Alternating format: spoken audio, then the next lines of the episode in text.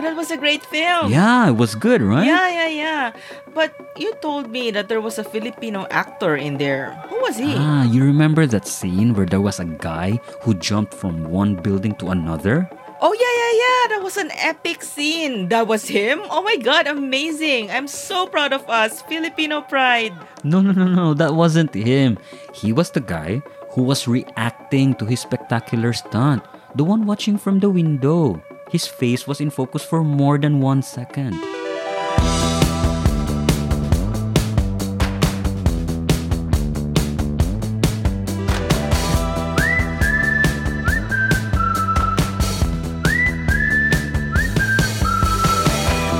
Hello, everyone. Welcome to another episode of Banana Q Podcast. Today, we will be talking about Asian representation in Hollywood. Now, I got the idea for this topic because of Michelle Yeoh, who recently became the first Asian to win an Academy Award for Best Actress. Mm-hmm. So I was so happy when she did because, as I mentioned in our episode 105, her movie Everything Everywhere All at Once was my favorite movie of mm. 2022.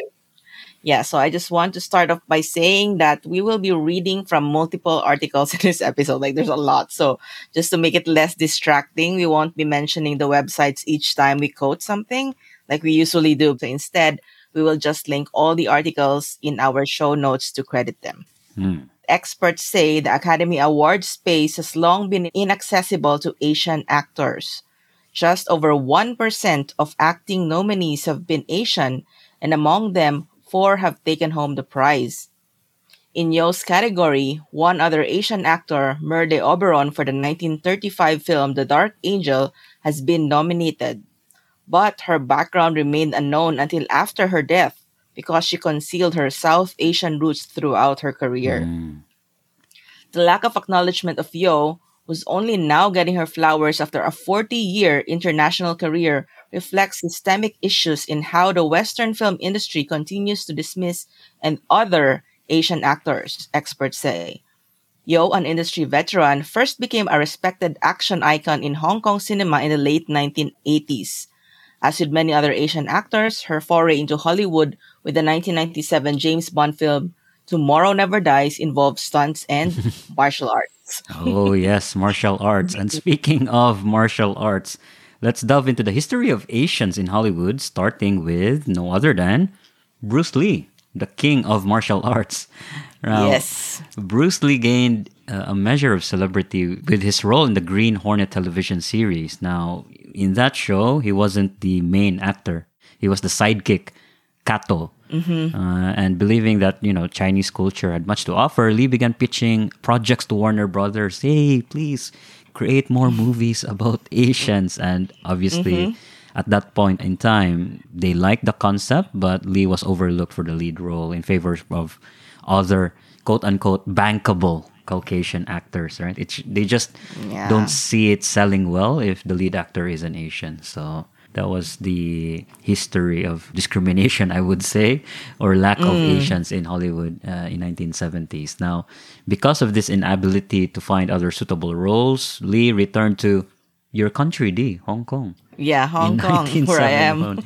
to advance his career as an actor. Now, Lee became an instant icon, the superstar that separates the, the film The Big Boss from every Hong Kong action film that came before.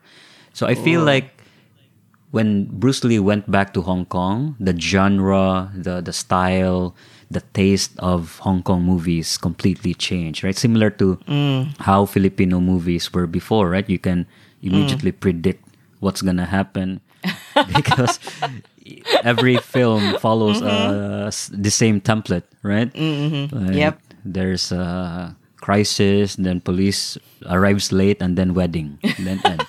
Yeah, okay. so that's what Bruce Lee did, right? He completely changed the, the style and and wow. taste of Yeah. uh, Hong Kong film. And after a series of critically and commercially successful films, Hollywood became interested in Lee once again. Mm, and in 1973, the movie Enter the Dragon marked Lee's first Hollywood movie and Warner Brothers' first foray into kung fu genre on the silver screen. Now, Oh, okay. and having earned 410 times its original budget, wow. Enter the Dragon is one of the most profitable films of all time. You can imagine, right? The cast is Asian, so it's very profitable because low cost. oh my god, that's okay. Got it. Can you imagine 410x your budget? That's crazy. that's a lot. Yeah, that's so much. Yep. And the unprecedented success of Lee marked a paradigm shift in Hollywood.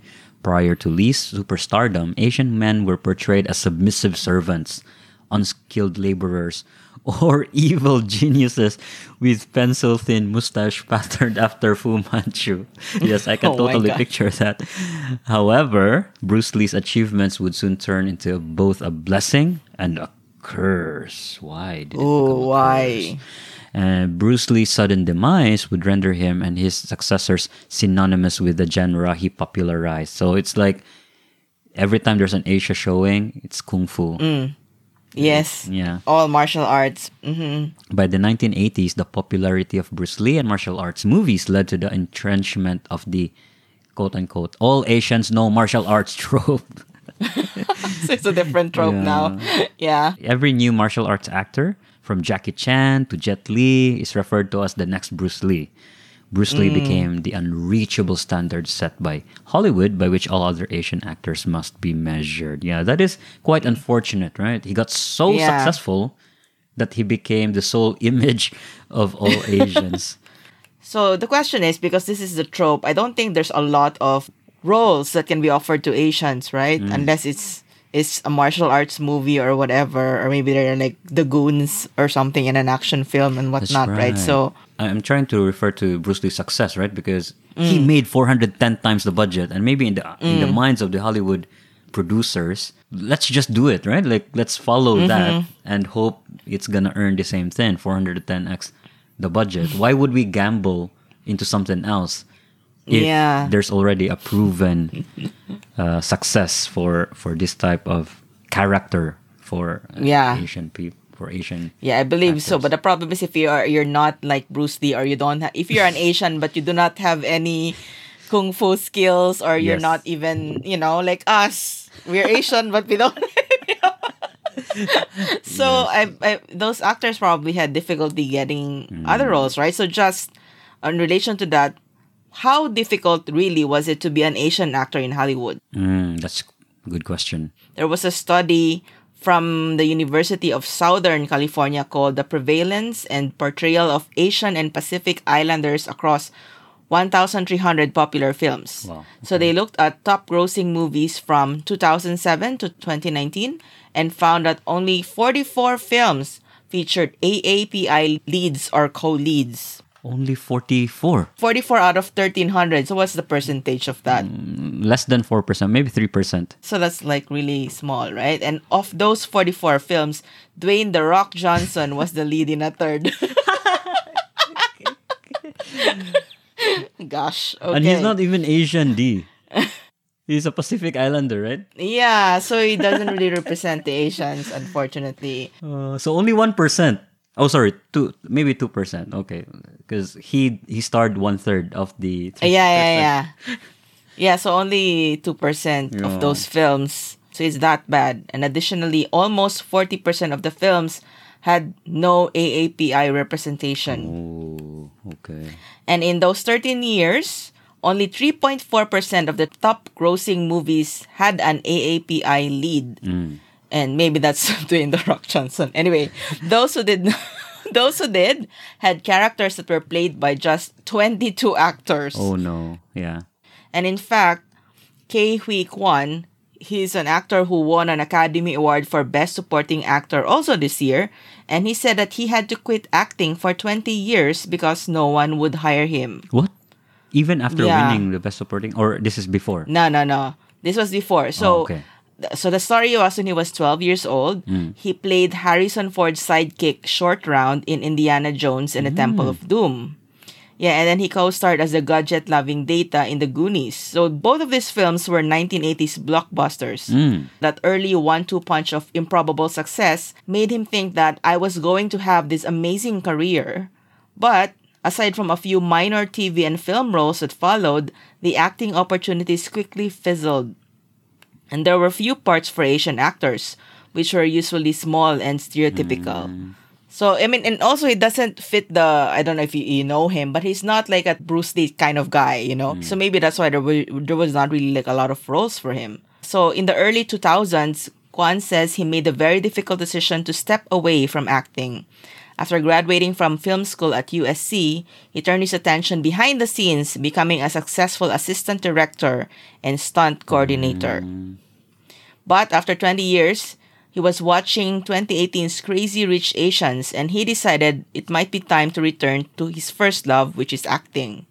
And he said, I was happy working behind the camera, but I had serious FOMO. I wanted to be up there with my fellow Asian actors.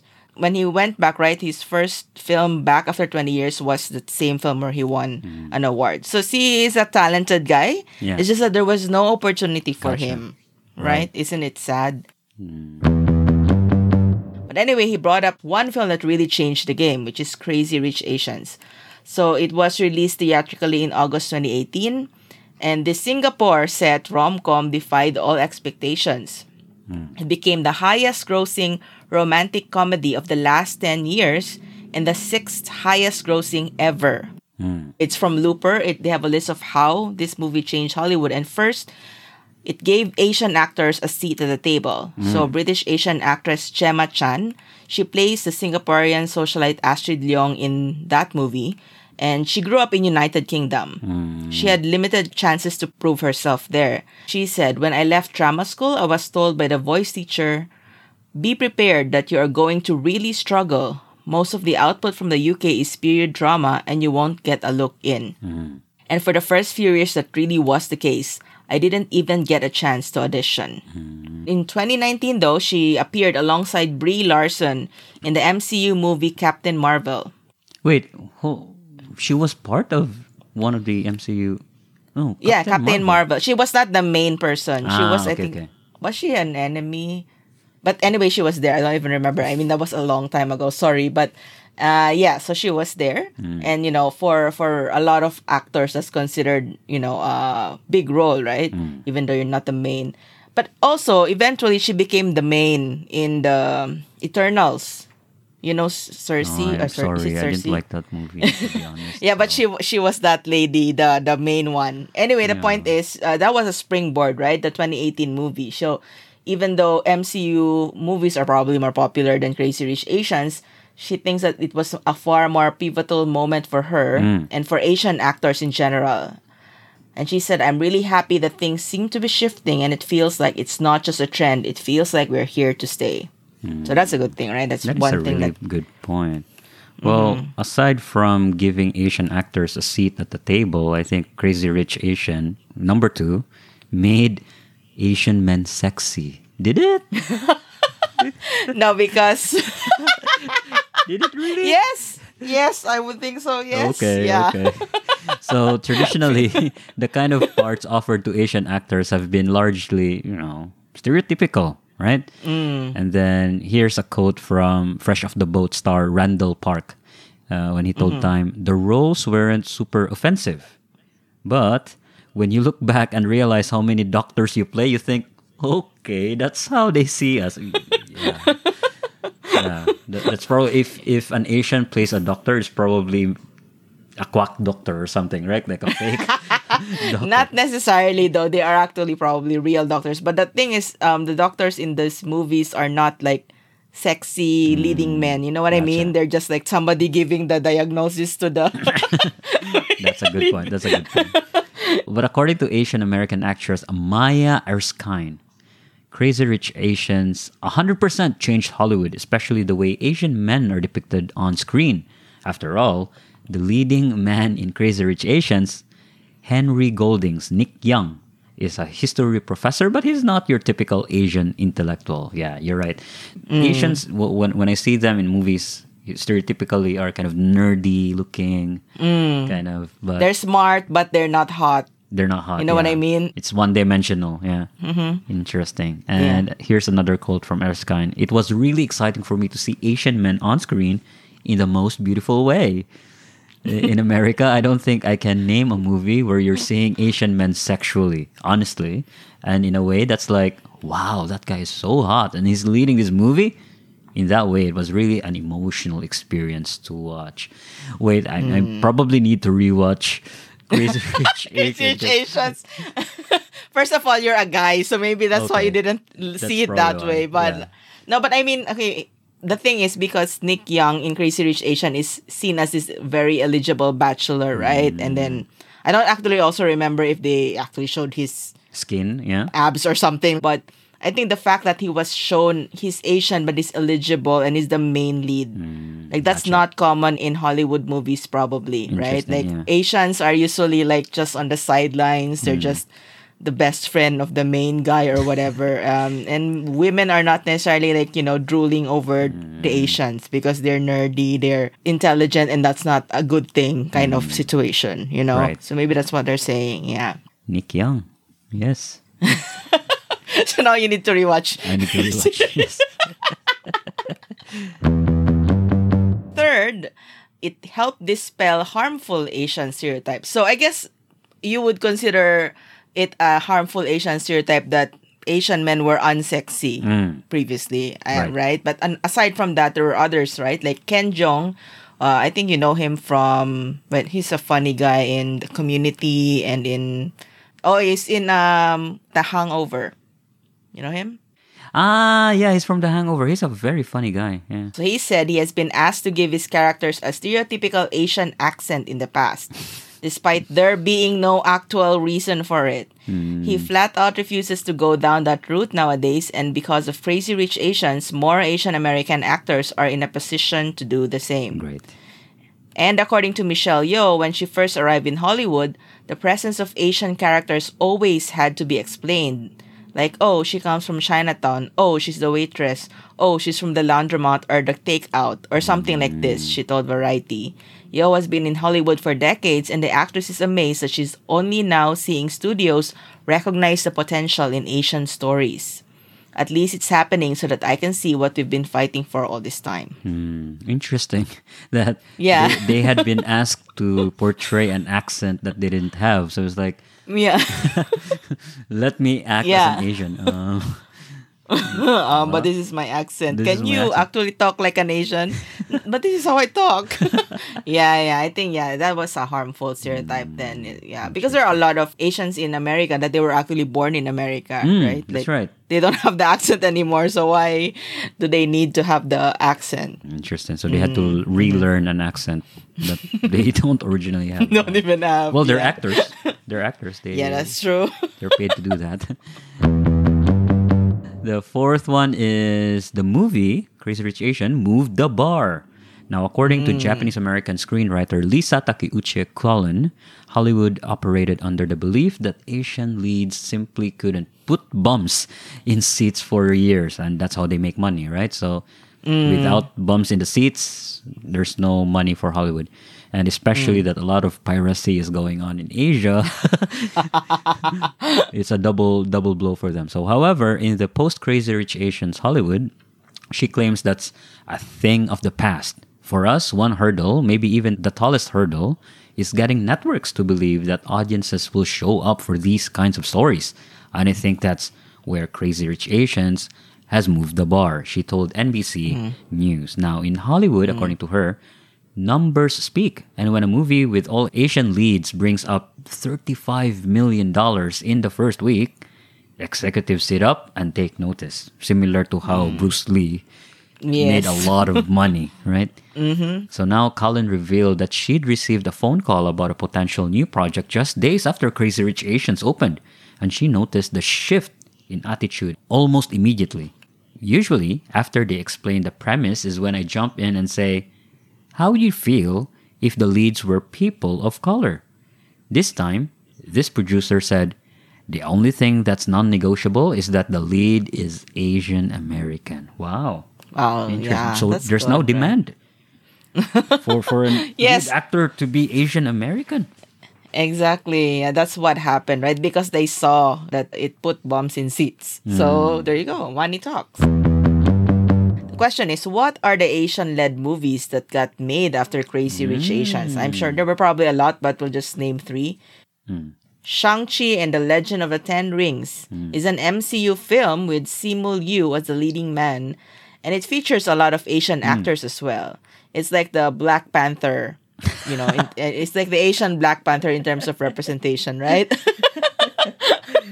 That's a very good point. So the Asian Black Panther. I like that. Yeah, and I think it did well. Um, of course, it came out during pandemic, so it's not gonna be the same numbers as Black Panther or the other MCU films, but I think it still did well despite coming out during the pandemic. So and it's yeah, MCU, so that's a really big deal, right? mm, it is. Yes, for sure. Uh, second one we have here on the list is Parasite, which was my one of my favorite films during the Mm, pandemic. it was your right? favorite film, right? I Mm. think we had mentioned it in one of our episodes. Yes, Yeah. that's right. So technically, this isn't a Hollywood film because this was made in Korea, but we wanted to include this because it won four Academy Awards in Wow. 2019. Wow. And obviously made history by becoming the first non English language film to win Best Picture. This was definitely a sign that the award shows and the film industry, you know, we're becoming more inclusive of Asians. Yeah, wow. Yeah. reading this for the first time, four Academy Awards. That's a yeah, that's a lot. And Yeah. it was non English, so people had Yes. to people had to read the subtitles. But I think it really deserved it though because Hmm. it was really a good film. Like you would argue it's like two films in one, right? Like That's halfway right. through it changes genre or something Yeah. like that. And it's really like it makes you think.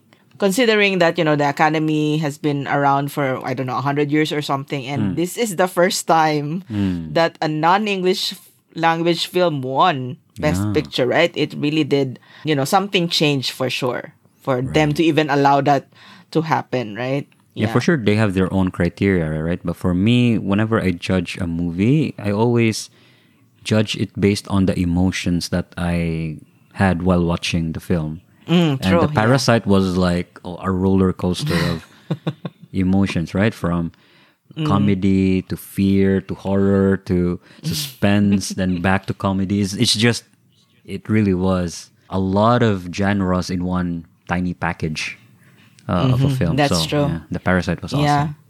Okay, and the third film is also an award-winning film, which is Everything Everywhere All at Once, which got Michelle Yeoh and Ke Huy Quan their Academy Awards, and also that movie won Best Picture. Mm. So it is estimated actually to be the most awarded film of all time, and not just in Oscars, right? I think they're talking hmm. about all the other award-giving hmm. bodies that that it won, and just like Parasite, it's kind of like several genres in one kind of hmm. thing. So you la- I was laughing, and I was crying, and I was thinking that kind of thing. So it's good. Hmm. And again, this movie was led by three Asians. So that's good, right? Like that hmm. this kind of movie actually got made because probably in the past it probably would have gotten made but with Caucasian actors Yeah, or that's right. something, right?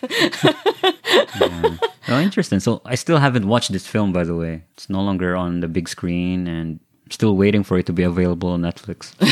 yeah, it's not yet uh, because the hype is there, so they probably are trying to make money from it still, right? Like that's why it's not yet free.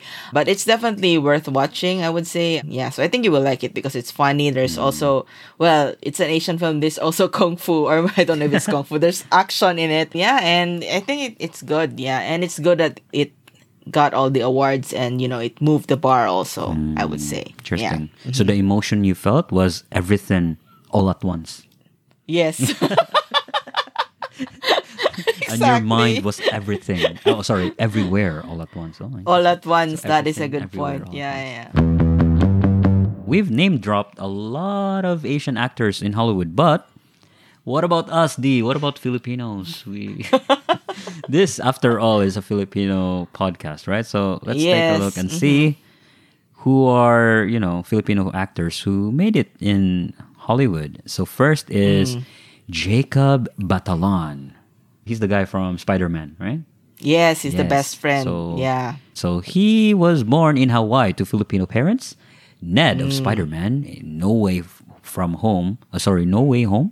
Yeah, I think it's No Way Home, right? Spider Man No Way Home is the third one. You already forgot there's three movies, remember? Oh yes, yes, yes. yes, yes.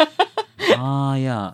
I was thinking was Far From Home, but That's this the one's third second one, right? Yes. Yeah, the first one is what again? It was also home somewhere. I don't remember what the first one was. No, I thought it was just Spider-Man. Uh, anyways, but he was in the in the three films, right? So Mm-hmm. he was the best friend of Peter Parker of Spider Man in the three films. Now he is pure Filipino because he mm-hmm. was. Wait, wait, wait, wait, wait. Yes, his parents are both Filipinos, but he was born in Hawaii, and Hawaii is a U.S. state. No, but I mean, he he, still has Filipino blood. Our list is people with Filipino blood, right? Okay. Even though it's not pure Filipino, Gotcha, right? gotcha, gotcha. Yeah, okay, so yeah, our yeah. basis is blood, and and for blood, he is hundred percent Filipino. so his Filipino mom, you know, who always supported his dreams, is Eva Andres, who is originally from Mm. Pangasinan in the Philippines. Wow. Oh, but by the way, speaking of, I just remembered something. In No Way Home, there was also another Filipino actress, right? The Lola of Ned, remember? I don't know her name, but I don't know if she is actually Jacob Batalon's grandma. Probably not, but there is another Filipino. Uh, You're right. You're right. AAPI percentage is going up. Three percent, no more. and it's hilarious because she actually spoke Tagalog Yeah, in that in film, the- right? yeah. Yeah. yeah, in a scene from that movie. So it's it's nice that you've got Mm. in representation. Okay, so our second actor with Filipino blood is Manny Jacinto. So he is a Canadian actor born in the Philippines. And after several small roles on television, his breakout role came as Jason Mendoza on the NBC sitcom The Good Place. He hmm. received favorable reviews for his performance as an EDM obsessed, lovable doofus from Jacksonville, Florida, going against stereotypes of how Asian men are often portrayed in Hollywood. And he's also really Filipino in the film, like, and not in the film, in the TV show. And he's a good dancer, which is a stereotype of Filipinos. Hmm. Also, he portrayed a Filipino in the in the Good Place. I yeah, he's that. a real Filipino, and he's also in the in the good place. He's also Filipino, and his dad was also there, and he's a member of like a dance troupe. So well, uh, well, Filipinos are good dancers, right? So Yes, we are performers by by nature. So yes, yeah, uh, box checked. Next is Dave Bautista. Now, hmm. Dave is an American actor and former professional wrestler. We know him as Drax of the Guardians of the Galaxy and six time world champion WWE wrestler Batista.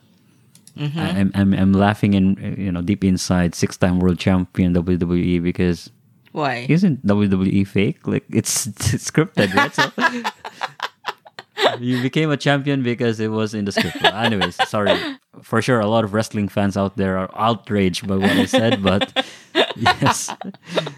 His father is Filipino, Michael Bautista. He is proud to be Filipino and even brought adobo on set of the Guardians Whoa. of Galaxy, which he recalls everyone wiped out. Ooh. Mm, Good that's job good to know. adobo. Yeah. Yeah. But I think adobo is palatable. I mean, to other nationalities, right? Mm. It's not like a dinuguan or something.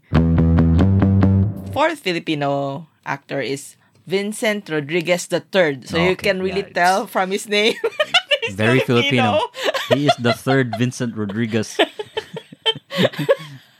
in his family. Yes. So that means his dad was Vincent Rodriguez Jr. and his granddad was Vincent Rodriguez. Senior. Uh, Yes, senior. yeah, that's a Filipino thing. So Vincent was born in San Francisco to Filipino parents. Hmm. On television, he had bit roles before landing his breakthrough role when he was cast as Josh Chan, the romantic lead in Crazy Ex-Girlfriend, which is the first TV series to depict Filipino American family life with a large Filipino cast of actors in a single episode. So in that episode, his crazy ex-girlfriend in the title is Rebecca and she cooks a traditional Filipino dish called dinuguan, which I was talking about earlier, right? So she cooks this to impress Josh's family at their Thanksgiving celebration. It's really funny, right? Because dinuguan is not that popular. Hmm, and why would you And it, for to impress? really? and the reason why for non-Filipinos, dinuguan actually has uh, Pig's blood, right? pig's blood in it. So not everyone would No. like the idea of eating it, right? Like I remember one of my or someone who worked for my company before was they were talking about how this guy I don't know he's a Caucasian right? And he was working in the Philippines. Hmm. And they were what is that show where they ask you to eat disgusting food? Oh, Fear Factor. do you remember? Fear, Fear Fac- Factor. So they did like a fear factor, and eating dinuguan was one of the tasks. And he was like, uh, he cannot eat it, you know? So, like, for Caucasians, that's not something that's easy to eat for them. And also, in another episode of this show, Lea Salonga, who is, as we know, a famous Filipino singer and actress in the Philippines, she was a guest star as Josh's Aunt Mirna. So she also sings in this show. She sang this beautiful ballad at Josh's sister's wedding. So it's interesting. I think if you haven't seen it, you can watch it because it's funny and it's uh but it's a musical though, so I'm not sure if, if it's for everyone because if you don't like musicals, maybe you won't like this, but it's really hilarious and it's on Netflix. So yeah, check it out. Thank you for that suggestion. Speaking of musicals, the next one is Vanessa Hudgens from the High School Oh. Musical. Yes, we're all in In this this together. So Vanessa, who plays uh, the singer Gabriela Montez in High School Musical, Mm. and our favorite trio in The Princess Switch. this is on Netflix. You probably haven't seen this because you don't watch rom-coms. Yeah. this. Yes. So she is half Filipina, thanks to her mom. So she's just fifty percent, right? Mm-hmm. Gina Guangco is is her mom, who is from Manila, while her father was of Irish, French, and Native American descent. Ooh. Wow, that's a huge mix. Okay. Wait. that is a really, really interesting mix. Now, she was Mm-hmm. just recently named Philippines Global Tourism Ambassador.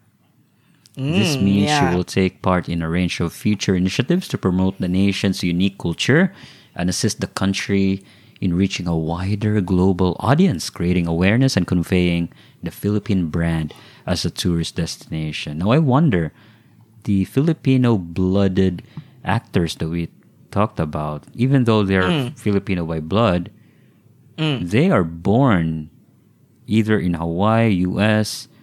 So I'm Mm. not sure how many of these guys can speak Filipino. Oh, that's a good question. That Hmm. I don't know. Like you can't think. how that would be difficult for you to be an ambassador. if, No, but she's trying to get the people to come to the Philippines, right? The non-Filipinos to come to the Philippines. So maybe it's fine. Mm, it's fine. Okay. So for you, who do you think should be the global ambassador since you're doubtful about this? Not just you though. I know there was an outcry on Twitter about this. A lot of people are against her hmm. because they feel that she wasn't as proud of her heritage compared to hmm. other people. They name some YouTubers who are like, you know, that's their whole thing that they're hmm. proud of being Filipino and getting people to come. So they feel that those people should have been the ones instead of her. Because like she had never even gone to the Philippines before this. Oh, you see? Yeah, they were see? saying like Zac Efron went there before her. Those kinds of situation. And there was I don't know how true this is, but I read somewhere that they're saying that there was a time she was actually trying to pass off as Latina or you know, I don't know if she actually did that. The point is I didn't even know she was Filipino, you know, during mm. the high school musical, right? Mm-hmm. I thought she was Latina. So I don't know if she actually said she was Latina, but the point is she did, never really said, "Hi, I'm Filipino" at that mm. point, I think. Because see? otherwise you would have known. Filipinos would know, right? Yeah. Because the thing is, for you to be an ambassador, you need to feel first proud of the thing Yeah. that you are offering or, you know, you Mm-hmm. want to advertise. And if she can't speak, if she hasn't even been to the Philippines before she was appointed, it's just, yeah, strange. I don't really agree with this as well.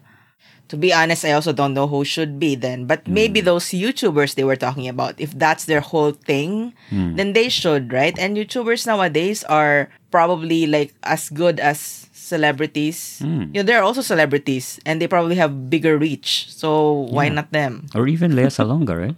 Like she's the Oh, yeah. of Filipina. She can sing. She, she's beautiful. Well, sorry, Vanessa Hudgens. If the, in the remote chance of you listening to this, oh my god. comparing you to Lea Salonga, yeah, I'm sorry. We're not, we did not mean to offend you. Yeah.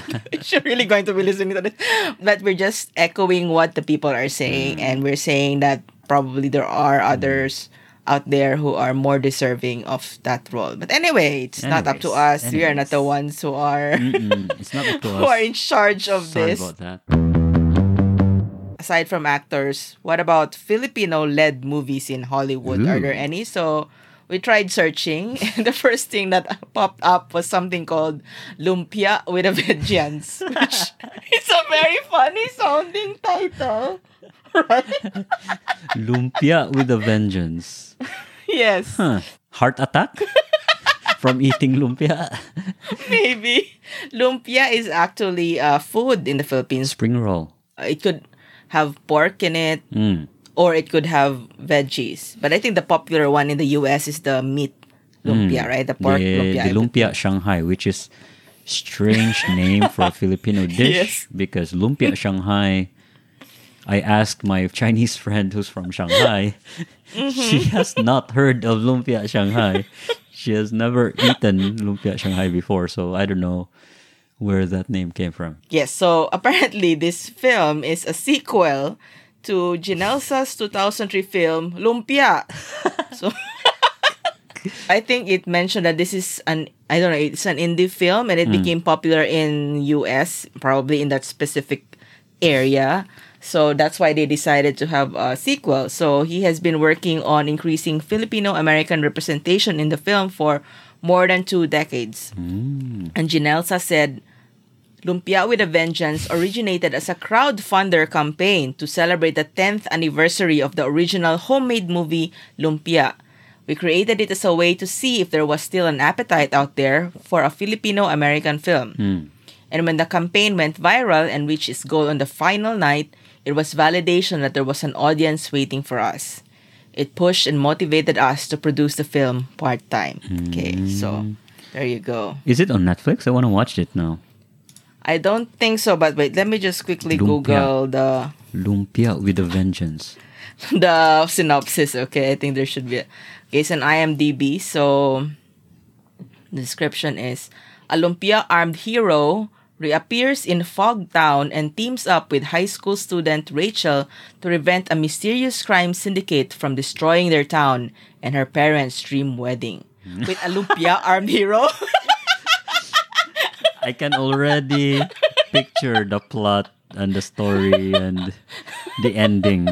The okay.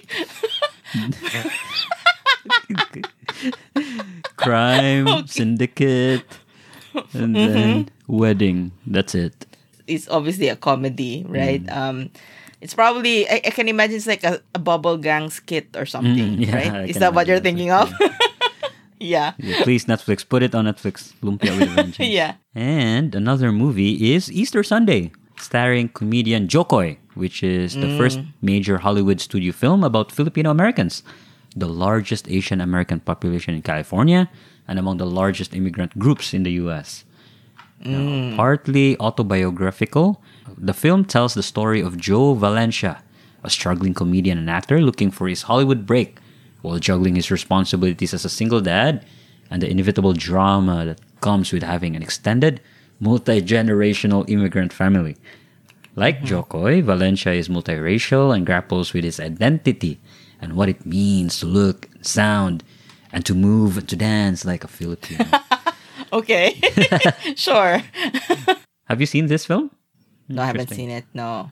But yeah, well, it is good though. There's another film. Hmm. There's not really a lot. So yeah. aside from Lumpia with a Vengeance, there's there's Easter Yes. Sunday as well. Or maybe let's make a movie, Lumpia on Easter Sunday, mm, which could happen after a fasting, a week of fasting okay. on Easter Sunday. Maybe. Mm-hmm. On Easter Sunday, eating lumpia. Now, let's close this D, this episode. Mm. And the question is, do you think we need more Asian representation in Hollywood? Is 3% not enough, D? Yeah, I think we definitely need more Asian representation in Hollywood and definitely more Filipino representation in Hollywood because I think Filipinos are a talented bunch who deserve to have their time in the sun, right? You know, we deserve more than just yeah, with a vengeance and Easter Sunday. We should have more. And for you, what kind of movie do you want to see in Hollywood that is led by a Filipino? Mm, that is an interesting question. Yeah. That film has to put bumps in the seats, right? Why? What would Yeah, what do you think would do that? I think a horror film eh, in the Philippines. Okay. uh, would be awesome. Like similar to the Shake, Rattle, and Roll. series. So Atianak or But something. make it make it more tasteful. okay. I think I think they have really good material. Like Mm-hmm. what was that Kris Aquino film? Feng Shui, right? Ah, feng Sui. that was a really interesting concept. That was, uh, Mm-hmm. but I think the budget is obvious. and- Mm-hmm. But I think if we can make it more Hollywood quality, like CG of Hollywood, and ah, okay. you know what I mean, yeah. make it more terrifying and not just depend on the volume of the suspense sound like, for you to be scared. So yeah, I Mm. think a horror film would be a good one to to kick Probably, kick and it yeah. I mean, after all, Japanese and Korean horror films are well known, right? Mm. And in fact, they try to do. Usually, they take horror films from Japan and Korea and make American versions of them, That's and they're usually not as good. So not, not anyway, as good at all. yeah, Mm, So we, we have rich history, right? We have a lot of supernatural Mm. beings, and I think it just needs a little bit more imagination, a little bit more budget, Okay. a little bit more computer graphics to to make it more Hollywood. I think. and that's a good point because it's a uh, it's taking advantage of our folklore. Mm, that's right? right. They could have like that Artianak or Artikbalang hmm. or any of those other things. Oh, we have an episode about this. So one of hmm. those things that we mentioned in our Yes, in our I forgot which episode, you know, from 1 to 10, right? One of our hmm. first episodes actually. we- We're talking about representation in Hollywood, right, for Mm. Asians, but I think there's also a chance for. Is there a Asian version of Hollywood? No, right? Like each country has their own.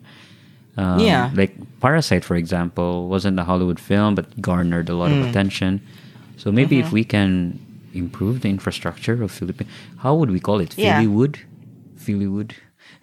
Because India has Bollywood, right? Like they, they have a very I don't big movie industry. I don't Um yeah, but I, I seem to have come across an article that I, I we don't even have a nomination for any of our films for Oscars. Not not not one Filipino. um not even one because there is a bucket for not even like for best picture like just there's a bucket for international films like best international film or something we haven't even gotten there because the thing is with oscars i think you need to campaign for it and probably don't have the funds Hmm. And I think also because the ones that are garnering a lot of international attention is actually from indie films in the Philippines, right? And Oh, that is yeah, yeah, that's because true. Filipino cinema is money, right? They want people Hmm. to sit on the cinema. And to do Mm-hmm. that is you you gather all the popular actors, not necessarily having a very good story, just having those actors in one film that's enough for them like not enough thinking right just Yeah. spend all the budget in getting all these like you, you watch any film Mm. in the metro manila film fest right and Mm. guarantee. It's just uh it's the usual actors and actresses. So yeah, you're right. They're just going for the blockbuster thing, and usually, uh, yeah, they, they those tend to be light, you know, to be something that everyone would enjoy. yes. So not really relevant outside of like if if an Amer- american watches the films like is about maybe coco martin for example like Okay. they, they don't know Coco Martin. And for us, we like him because in our minds, Probinsyano comes along and all the Ah. other. But for an outsider, they wouldn't appreciate it that much. Probably. Hmm. So yeah, and yeah, maybe we just need funding or something. Yeah. I mean, I, yeah, Filipinos are talented, but it's just that to be well known, you need to unfortunately campaign. Hmm. Yeah, need to work on that, I suppose. But if not that, what else though? Like maybe Crazy Rich Asians. if Crazy Rich Asians were about Filipinos instead of Singaporeans, or what would it be about? Do you think? no crazy rich Asian, but probably just crazy Asians. No rich. maybe. Because the breakthrough movies has been Crazy Rich Asian, Crazy Ex Girlfriend. So the next one probably should be Crazy Asians. yes. Yeah. So, if you have any comments about what we just discussed, you know, please let us know on Instagram at mm. Banana Q Podcast or email us at bananakeypodcast at gmail.com and your answers might be featured on the next Cutie Minute. Time for our followers. Cutie Minute. Your thoughts in our voice. Cutie Minute. Not really one minute, but we're calling it. Cutie Minute. Our first cutie is in response to episode 99, The Afterlife. Ooh, and this is from Zen Zero Cook, and she says, I don't know which afterlife I really want to pick. Maybe I just have so much more things I want to do in this life that afterlife is such a lucrative subject. Mm. But I also realize that time is fleeting and you can say bye bye, bye bye bye at any minute. Okay. Yes. know, baby, bye bye bye bye bye. bye bye. If I will reincarnate, I want to be a simple dog. A simple dog of Heart Evangelista. Hmm, Heart Evangelista, I don't believe as a simple dog. Does she? yeah, that's. I think that's her point. She just wants to be a dog of a rich, a crazy rich A crazy rich Asian. But I think Heart Evangelista is an example of a real crazy rich Asian. Um, so they actually featured the real crazy rich Asians with the author of the book Oh. on which Crazy Rich Asians was based on, and you know she was one of them. Interesting. All right, so the next comment is on episode 111 IVF and, and fertility struggles. And this is from Maria Krishna who said, Very heartwarming episode. This made me teary eyed. Being bombarded with questions about when are you getting pregnant can be really uncomfortable in many levels. Hmm. People should be more aware and sensitive about this kind of issue. Ignorance shouldn't be an excuse. Meaning well also cannot always justify it. We should be more compassionate toward each other. Thank you for sharing awareness on this kind of topic. This really hit deep and different and makes my morning so emotional. Hmm. So yeah, I think that's something that we need to be cautious about because growing up, for me, I thought it was normal to just ask any newly married couple, like, so when are you gonna have a baby? Yeah, especially for us Filipinos, right? We're very nosy and we really want to Mm. push our agenda to other people. We don't Exactly, consider yeah. how that would impact the, the subject. So, yeah. Yeah, because you don't know what they're going through. Maybe, you know, they are secretly going through something. Yeah, so just just don't do it, guys. Yeah, Yes, so that's yes, what I learned. Yeah. Yes. Okay, so if you enjoyed this episode, please subscribe to us on Spotify, Apple, or wherever you're listening right now. And also, please give us a five star rating Minimum. minimum, all right? Give us a six if it's available, but five is enough. If a six is available, then maybe it's out of 10. So they should give us a 10. Yes. Give us max. Give us max. yeah, whatever the max is, just give that to us, okay? Okay. So that's it for now. it. Bye bye. Bye. Bye bye. Bye bye.